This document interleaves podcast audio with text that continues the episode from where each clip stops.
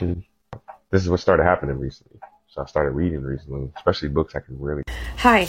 Um, so I've been following your journey for a long time. Um, and as an English professor and a writing professor, um, it's just so encouraging and it's so thrilling um, to watch you and see you make these connections because it's so beautiful. And I show your content sometimes to my students because I teach like basically like freshman level college. And for a lot of them, they they struggle with reading and comprehension as well. They don't think that they're good readers. They don't think that they're strong readers.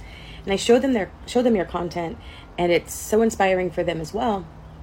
Um, and um, I was just wondering because I was just uh, watching your live, and you were talking about writing and how you're writing a book, um, which oh my gosh, that's so amazing!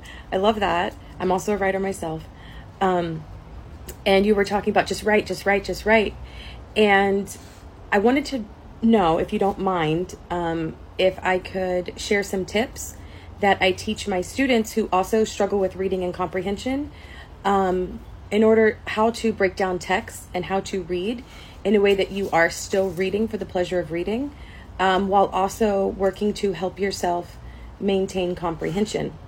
I didn't want to just stitch it and just put the content and the tips out there without your permission to do so.